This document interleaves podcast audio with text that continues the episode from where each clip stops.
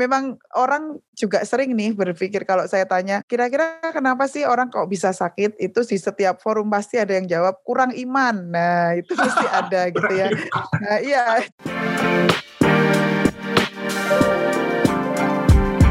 Hai sahabat T C I D, kalian sedang mendengarkan podcast Suara Akademia. Ngobrol seru isu terkini bareng akademisi. Pada episode ini, kita akan ngobrol tentang gangguan kesehatan mental dari berbagai gejala, deteksi, hingga peningkatan kasusnya di tengah pandemi bersama dengan Diana Setiawati, Direktur di Center for Public Mental Health Universitas Gadjah Mada, dipandu oleh editor kesehatan kami, Ahmad Nurhasim.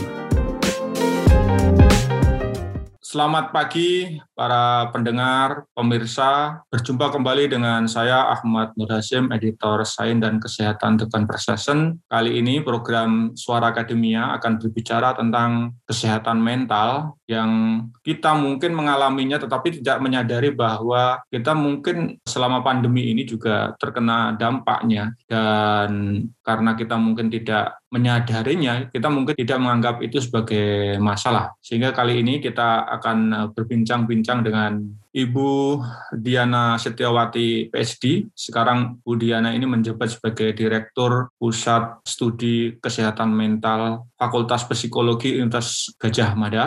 Selamat pagi, Bu ya, Diana. Selamat pagi. Tergantung negara bagian mana ini, Mas. Kalau di tempat ya, saya masih pagi. Iya, iya, iya. Oh, terima kasih, Ibu Diana. Sekarang kita mulai dari yang ringan-ringan, Bu. Di masyarakat ya, kita ini ada banyak istilah, Bu, kaitannya dengan kesehatan mental, ya, kan ya? Betul. Ada kesehatan mental, ada kesehatan jiwa, ada gangguan mental, dan gangguan jiwa ini, Bu. Kalau menurut ilmu psikologi nih, menurut hmm. saintis ini, sebenarnya istilah yang tepat tempat ini apa, Bu?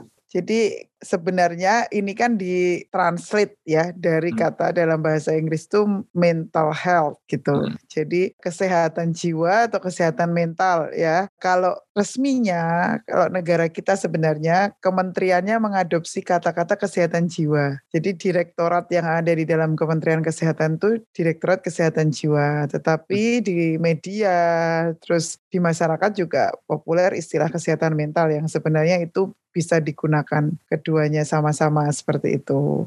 Hmm. Kalau istilah itunya ya. Tapi kalau gangguan itu dari kata-kata mental illness, mental disorder itu diterjemahkannya itu gangguan jiwa, gangguan mental. Di Undang-Undang Kesehatan Jiwa itu udah nggak boleh ya sebenarnya hmm. kata-kata gila itu dipakai gitu ya. Artinya yang diperkenalkan sebagai terminologi atau kata-kata yang resmi itu sebenarnya adalah O D G J, hmm. orang dengan gangguan jiwa, dan hmm. O D M K, orang dengan masalah kejiwaan gitu. Kalau mungkin sebelum pandemi ya, hmm. masalah-masalah kesehatan jiwa ini kurang mendapatkan perhatian karena orang masih bebas kesana kemari, ya kan? Hmm, masih bisa datang ke kelas, kuliah juga masih bisa, ya, ke tempat betul. wisata juga masih bisa gitu. Kalau ngopi, lihat, ngopi, ngopi ya, gitu ya. Ngopi-ngopi ya kan, kumpul banyak orang itu bisa. Ya, kan? Uh, Kalau apa sih indikasi-indikasi yang paling awal gitu ya, yang bisa kita lihat bahwa itu ada masalah eh, kesehatan jiwa, Bu? Ya, sebenarnya masyarakat mudahnya itu cukup menghafalkan empat ciri sehat jiwa. Wah, itu ya. Empat ciri? Nah, ya, ah. empat aja. Nah, itu gimana mudah. Itu? Nanti sehingga kita jadi bisa mengukur kita sebenarnya apa sih kondisi kita seperti apa. Jadi orang yang sehat jiwanya, sehat mentalnya hmm. itu dia satu, mengenali potensi dirinya. Jadi mungkin saya elaborasi dikit ya, mengenali potensi diri itu bukan hanya tahu uh, hobi, kemampuan, kekurangan gitu, bukan hanya itu saja, hmm. tapi juga tahu alasan kenapa saya hidup, kenapa saya harus pernah berada dalam situasi pandemi, bangun pagi ini saya kenapa harus bekerja dan sebagainya. Jadi ada keterikatan dengan kehidupan, semangat hmm. hidup. Nah itu itu penting banget karena kalau begitu ini nggak ada, itu akan menuju ke masalah-masalah yang sangat kompleks dalam kesehatan jiwa itu. Yang paling kompleks kan biasanya ide atau keinginan bunuh diri gitu. Yang kedua, mampu menghadapi tekanan sehari-hari. Jadi hmm. pandemi maupun tidak pandemi, dalam situasi apapun sebenarnya kita menghadapi tekanan sehari-hari. Hmm. Baik tekanan itu dari pikiran kita sendiri, dari kecemasan kita sendiri mungkin, aduh gimana kalau saya nggak lolos beasiswa, aduh gimana kalau saya nggak dapat uang untuk hmm. makan anak saya, gimana kalau saya nggak mampu cari uang untuk sekolah anak saya, dan seterusnya.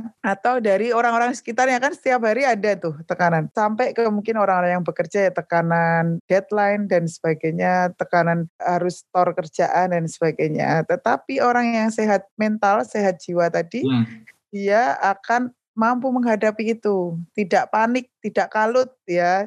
Hmm. Ya kadang-kadang target tidak tercapai mungkin, atau kadang-kadang ke kantor udah mau tepat waktu ternyata bocor banyak, tapi kita bisa bisa menghadapi itu dengan yeah, yeah. artinya ya ada caranya gitu untuk keluar dari itu, bukan terus kemudian panik, terus kemudian nggak bisa mikir, terus kemudian menghindar dari masalah, bukan begitu. Itu yang kedua. Yang ketiga produktif. Jadi kalau kita udah merasa bahwa kita itu nggak produktif, yeah. kalau petani ya produktivitas di sawah bisa kerja seharian, hasilnya nyata gitu. Anak sekolah produktif ya berarti kalau dia menuntut ilmu ya dapat ilmu dalam sehari hmm. itu. Wartawan tadi ya bisa nulis gitu ya dengan yeah, yeah. fokus begitu. Nah itu berarti kita sehat. Tapi kalau kita wah biasanya nulis seperti ini biasanya setengah jam, jadi harus lima hari ngerjain skripsi gitu ya, seharusnya yeah, yeah. satu semester kok jadi tiga tahun. Nah itu berarti ada something, ada sesuatu yang nggak produktif. Atau pedagang di pasar kok seharusnya bisa berjualan dengan semangat tapi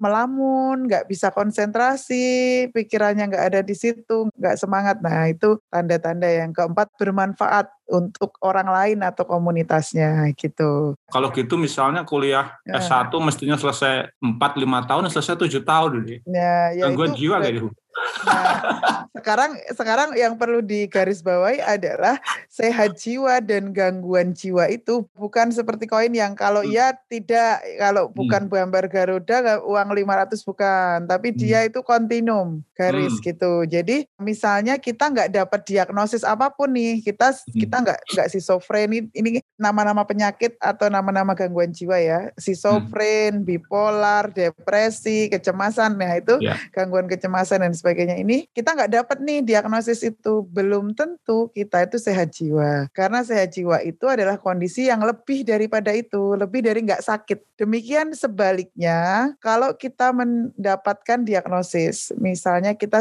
didiagnosis depresi, didiagnosis bipolar atau psikotik, schizofrenia, itu contoh-contoh hmm. nama penyakit. Asalkan itu termanage dengan baik, tidak menghalangi kita untuk mencapai kondisi ideal sehat jiwa tadi gitu. Sama seperti orang diabetes nih, dia hmm. dapat diagnosis diabetes, tapi oh. karena dia makan pola makan teratur, gula darah termaintain, dia tetap produktif, tetap bisa kemana-mana gitu ya. Nah sama orang gangguan jiwa, kalau termanage, simptomnya nggak muncul, terus dia mungkin ya tetap tetap bisa produktif meskipun mungkin ada toleransi. Misalnya saya punya asisten peneliti yang dia hidup dengan bipolar ya, mungkin dia punya target yang tidak sama. Kalau yang lain harus selesai seminggu, dia kita beri toleransi dua minggu misalnya, tapi dia tahu tanda-tanda bahwa dia mungkin harus tidur teratur, nggak boleh terlalu terpapar pada tekanan yang sangat tinggi dan sebagainya. Dia udah bisa manage itu sehingga dia produktif gitu. Kalau begitu, kalau menurut riset nih,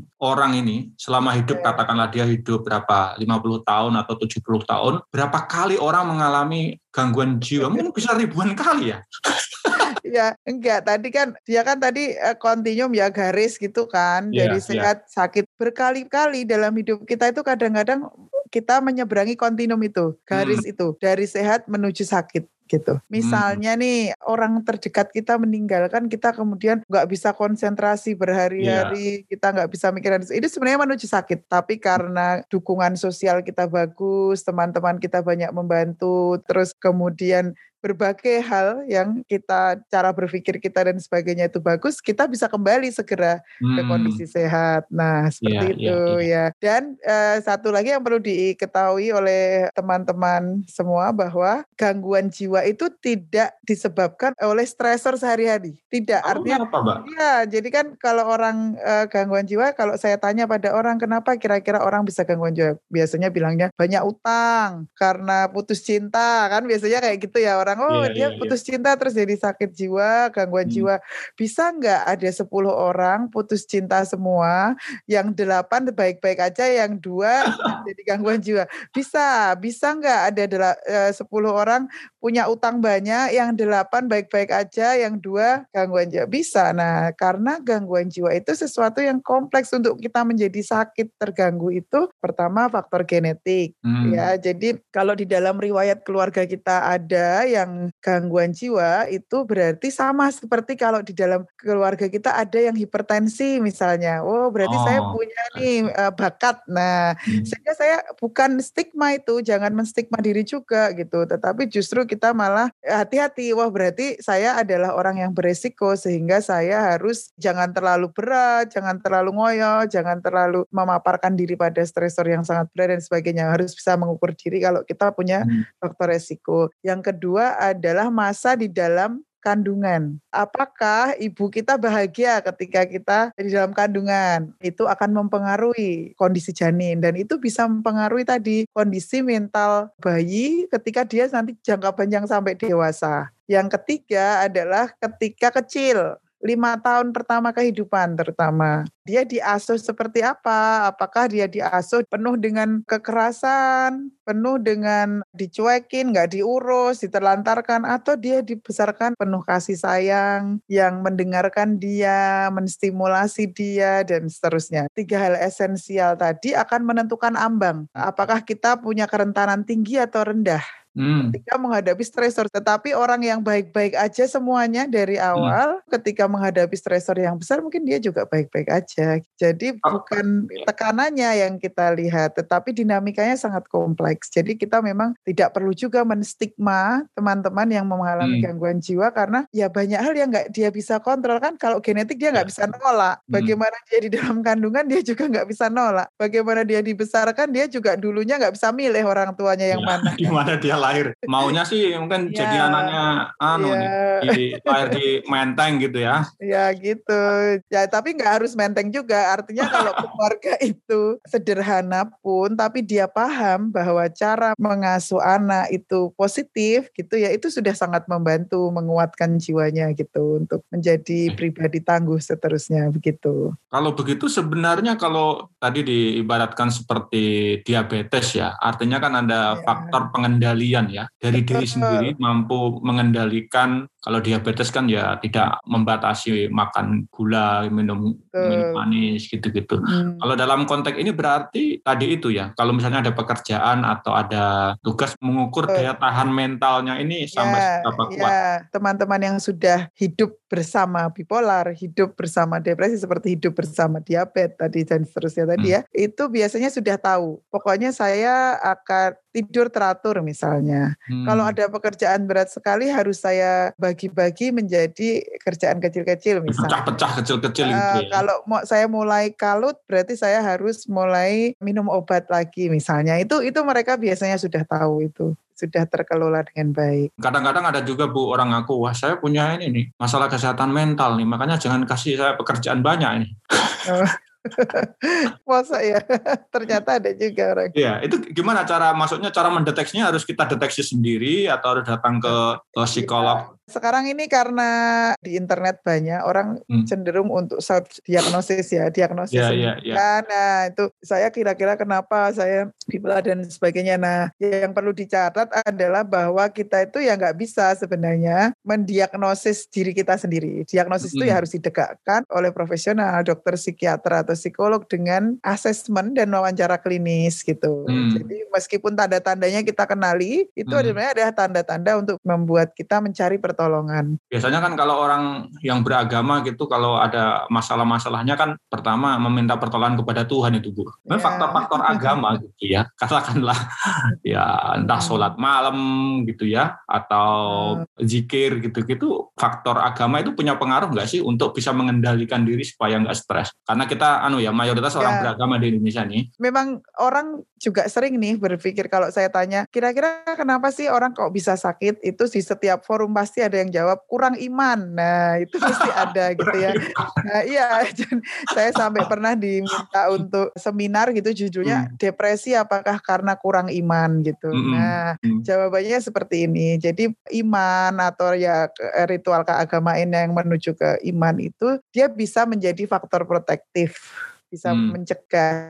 Jadi iman itu posisinya itu bisa jadi faktor yang benteng, bisa jadi penolong untuk kesembuhan, tetapi kita tidak bisa mengatakan depresi itu karena kurang iman. Orang yang kena COVID itu jorok misalnya kan gitu kan, enggak gitu ya. Jadi tuh. Kalau gitu kan artinya butuh obat kan ya, kalau misalnya mengalami masalah kesehatan jiwa yang berdasarkan diagnosis medis eh. itu. Jadi terapi untuk gangguan jiwa, gangguan mental ini sebenarnya multidisiplin. Hmm. Sifatnya multidisiplin. Jadi ada kondisi tertentu yang memang perlu obat, ada yang tidak. Ada yang perlunya psikoterapi, ada yang perlunya terapi keluarga. Tetapi ini ada juga yang yang berat itu perlu semuanya gitu. Hmm. Ada memang yang harus dikendalikan dengan obat. Kalau sekarang kita bicara soal uh, yang pandemi ini, Bu. Ini yeah. kan orang uh, pertama gerak dibatasi, ya kan. Kemudian hmm. pertemuan juga dibatasi. Kadang-kadang hmm. kalau terkena COVID, uh, isolasi mandiri. Dalam hubungan sosial juga kita juga menjaga jarak di luar rumah. Kalau menurut Ibu ini faktor-faktor yang memang bisa mendorong uh, level gangguan jiwa meningkat atau bagaimana? Betul sih. Jadi kita sekarang merasa ya pastinya ya bahwa ternyata berhubungan dengan orang lain tuh kebutuhan hidup kita gitu ya. Makanya W H O itu menggantikan uh, istilah social distancing menjadi physical distancing sebenarnya. Artinya hmm. yang dijaga tuh cuma jaraknya gitu. Tetapi hmm. secara sosial tetap suruh berinteraksi, dan W H O juga mengatakan internet itu sekarang sudah bukan lagi sambungan gitu. Tapi lebih dari sambungan kehidupan gitu. Jadi hmm. kalau orang nggak bisa terhubung tuh bisa gaul gitu. Nah, belajar dari pandemi-pandemi sebelumnya atau kejadian-kejadian epidemi-epidemi serupa gitu, itu memang kondisi isolasi itu meningkatkan kerentanan, meningkatkan orang-orang yang rentan hmm. untuk menjadi secara umum ada peningkatan gitu. Tetapi yang lebih akan meningkat itu sebenarnya mungkin secara jangka panjang gitu. Hmm. Jangka pendek mungkin peningkatannya sedikit gitu. Art- artinya orang yang mulai menjadi depresi dan sebagainya mungkin tidak terlalu signifikan banget gitulah, artinya mungkin meningkat beberapa persen. Tetapi untuk jangka panjang ini yang harus kita lihat gitu. Karena apa? Karena ada disrupsi sekolah, anak-anak nggak bisa ke sekolah, pertumbuhan menjadi terbatas hmm. gitu ya. Terus kemudian sistem kesehatan juga tidak full bisa melayani orang. Jadi ada dampak-dampak jangka panjang, terutama yang sangat rentan itu nanti anak-anak, terutama di usia dini ya. Kan mereka itu kan saatnya harusnya bersosialisasi dan sebagainya. Kalau keluarga tidak mampu mengantisipasi hal itu, mereka bisa sangat mungkin mengalami dampak jangka panjang gitu. Bahkan hmm. salah satu peneliti jurnal, sepuluhan peneliti waktu itu menulis bahwa anak-anak itu akan mengalami the darkest and the longest effect of pandemi, atau dampak terburuk dan terpanjang dari hmm. pandemi. Sehingga memang kita harus mengantisipasi itu. Itu juga belajar dari flu Spanyol, itu ditunjukkan hmm. bahwa anak-anak yang ibu-ibunya hmm. tuh hamil ketika pandemi flu Spanyol hmm. itu aja ya, itu ternyata mereka lebih banyak yang disabilitas, lebih banyak yang memiliki problem kesehatan fisik maupun kesehatan mental kayak gitu ya. Karena apa ya, bisa dipahami kan sistem kesehatan sedang sangat sibuk menangani yeah. hal-hal lain. Nah itu yang yang sebenarnya perlu kita jadikan perhatian gitu. Justru pada antisipasi jangka, jangka panjang juga, karena struktur keluarga mungkin berubah, ada orang tua yang meninggal dan sebagainya, nantinya bagaimana seterusnya. Jadi itu yang perlu kita antisipasi lebih jauh, itu juga sebenarnya secara jangka panjang. Kalau ini Bu, sekarang kan kayak untuk di angkatan yang kerja gitu ya, orang-orang hmm. kayak saya misalnya, juga mungkin orang-orang yang sudah masuk di dunia kerja kan juga lebih banyak menghabiskan rumah dan mungkin terkejar dari Zoom ke Zoom yang lain gitu ya. Iya, betul. Ya, kan? Sehingga terjadi kayak semacam mabuk Zoom lah kira-kira begitu ya. Zoom fatigue atau ya. Iya, ya, Zoom fatigue gitu ya, atau cabin fever gitu kan. Ya. Bagaimana cara menghindari kita supaya tidak mengalami masalah kaitannya dengan itu, mabuk Zoom. Ya, mabuk Zoom.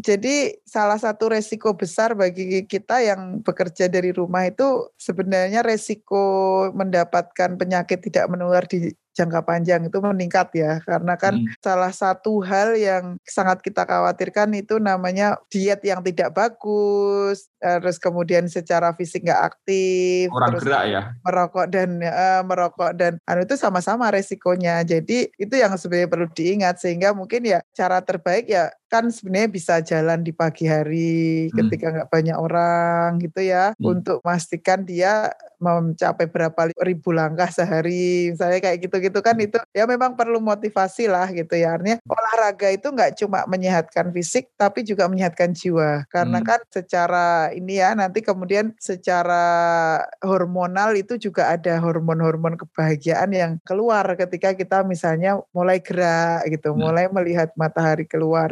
Itu salah satunya sih yang penting hmm. untuk dilakukan. Ada satu riset yang menyatakan bahwa perempuan gitu ya, apalagi di masa pandemi gitu, lebih stres gitu ya, lebih tertekan dibanding laki-laki. Ini sebenarnya saat sebelum pandemi seperti itu atau hanya pandemi semakin berlipat-lipat ini? Itu tuh seperti itu terus kok gitu. Iya memang secara riset yang lebih masif juga hasilnya hmm. begitu, bahwa memang perempuan itu lebih rentan untuk hmm. terutama mengalami gangguan emosional ya, seperti hmm. depresi, kecemasan. Tetapi eh, herannya gitu, hmm. angka bunuh dirinya itu lebih banyak laki-laki. Ya, jadi perempuan itu kira-kira kalau sakit lebih mudah, tapi daya tahannya terhadap sakit lebih tinggi. Ini penyebabnya apa, Bu? Kalau dari sisi ya, baik dari di, di ruang domestik dalam rumah tangga maupun karir, ya, sosial, dan mungkin ya, uh, di luar rumah. Penyebabnya ya ada unsur hormonal ya, karena kan perempuan mungkin juga lebih naik turun, ada siklus bulanan dan sebagainya gitu yang pengaruh kondisi emosi. Terus kemudian perempuan juga seringnya ada pada posisi-posisi yang kurang menguntungkan, terutama di mungkin budaya tertentu, etnik tertentu, terus kemudian dalam mungkin setting pekerjaan pun seperti itu, kayak gitu ya. Sehingga itu juga menambah kerentanan dia sebagai seorang perempuan begitu. Apalagi kalau sekarang masa pandemi ini jauh lebih lebih lebih berat gitu ya, karena dalam masyarakat yang masih patriarkis begini ya kan, mengajari anaknya sekolah itu semuanya kebanyakan perempuan ya. Betul. Ini kalau di lembaga ibu kan di pusat studi kesehatan mental Jawa masyarakat Jawa. Itu kalau selama pandemi ini ada mungkin pengaduan-pengaduan dari mahasiswa-mahasiswi di, di Universitas Ibu ada meningkat atau? Ya, mereka secara umum ya mengatakan itu tadi, tidak kurang semangat gitu. Kita juga ada channel layanan untuk mahasiswa gitu juga ada. Dan saya pikir juga ada organisasi-organisasi profesi yang membuka layanan untuk eh, masyarakat hmm. secara nasional seperti Ikatan Psikolog Klinis, Himpunan Psikologi Indonesia, kayak gitu-gitu yang bisa diakses oleh masyarakat. Kalau data secara riset kesehatan dasar kan yang tahun dua ribu tiga belas kan menyebutkan satu sampai dua orang tuh ya, dari seribu orang itu mengalami gangguan jiwa berat gitu. Berat, ya. Artinya kalau itu kan pada masa dua ribu tiga belas ya, masih kondisi ya, normal. Kalau ya, dengan kondisi sekarang artinya ada kemungkinan angkanya ya, lebih berat ya. Bisa jadi peningkatan, tetapi itu tadi sih uh, justru mungkin yang jangka panjang itu yang lebih berat yang harus kita antisipasi. Sekarang sih peningkatan juga sangat mungkin karena orang juga mungkin malas ke dokter ya. Yeah, teman-teman yeah. yang sakit itu juga banyak yang relapse, yang kambuh karena tidak berobat rutin misalnya. Orang seringkali gini, seringkali orang mau datang ke psikolog atau datang ke berobat itu kan biaya gitu ya. Kalau menurut Ibu, cara murah apa sih yang bisa digunakan gitu untuk terapi gitu? Karena kan tidak populer nih kalau orang sakit yang penyakit fisik kan biasanya anu nih, eh. dokternya banyak gitu. Sementara yang yeah. sakit jiwa ini tidak sebanyak itulah, mungkin hanya di tempat-tempat tertentu, mungkin yeah. kota, di desa saya nggak yakin nggak yeah. ada. Mungkin di level-level yang lebih kecil. Bahkan kalau, kata, ini, kalau yang ya. berat, rumah sakit jiwa kan juga hanya di pusat-pusat tertentu ya, di Jogja, ya, Magelang gitu. Kalau di Jawa Tengah ada ya. ada delapan provinsi yang nggak punya rumah sakit hmm. jiwa. Kalau kita bicara sistem seluruh Indonesia, hmm. cara paling murah adalah menempatkan psikolog di puskesmas. Itu bisa menjangkau kota dan desa, dan karena kita itu punya sepuluh ribu puskesmas di Indonesia dan satu puskesmas itu membawai sekitar tiga puluh ribu penduduk. Tidak ada satu orang pun yang sebenarnya tidak tercakup oleh puskesmas. Nah, itu sebenarnya sudah kita uji cobakan itu, dan kita udah riset, ternyata itu jauh lebih murah daripada kalau ditangani oleh profesional lain begitu. Cuman itu memang ya kita coba untuk meyakinkan pemerintah ini pelan-pelan gitu. Ini ya, masih ya. dalam proses gitu ya. Itu cara murah banget karena masyarakat nggak perlu bayar, bahkan kita bisa langsung ketemu psikolog. Cara itu kalau bantuan ya, tapi cara lainnya ya tentu saja dengan memperbanyak kader kader kesehatan jiwa di masyarakat gitu ya. Jadi sebenarnya keterampilan-keterampilan untuk memberikan pertolongan pada gangguan jiwa itu keterampilan dasarnya bisa dipelajari oleh orang-orang yang mau belajar gitu. Hmm. Jadi misalnya tokoh agama bisa belajar, guru bisa belajar, siapa bisa belajar untuk mendeteksi secara dini kalau hmm. ada gangguan-gangguan pada muridnya, pada tetangganya. Menarik idenya. Artinya dari sisi, kalau dokter kan mungkin anu ya, sekolahnya lama ya. Ya, betul. Dokter kan lama. Kalau ini tadi yang kader kesehatan ya. jiwa, tampaknya ide yang bantuan nah. psikologis awal tuh mereka bisa melakukannya sebenarnya kalau hmm. kalau dilatih gitu. Terima kasih Ibu Diana atas penjelasannya. Kami berharap para pemirsa dan para pendengar bisa mendapatkan banyak manfaat dari perbincangan kali ini dan bisa menerapkan tadi itu tip-tip yang mungkin dilakukan dengan diri sendiri maupun dengan bantuan profesional di ya. bidang psikologi. Terima kasih para pendengar, para pemirsa. Akhirnya kita harus mengakhiri pada acara bincang-bincang kita, Suara Akademia, dan selamat menyaksikan. Ini akan tayang di The Conversation dan di YouTube The Conversation setiap Kamis, dan kami berharap Anda tetap mengikuti Suara Akademia. Terima kasih dari saya, Ahmad Nurhasim, editor Sains dan Kesehatan The Conversation. Selamat siang. Kalian telah mendengarkan podcast Suara Akademia, ngobrol seru isu terkini bareng akademisi.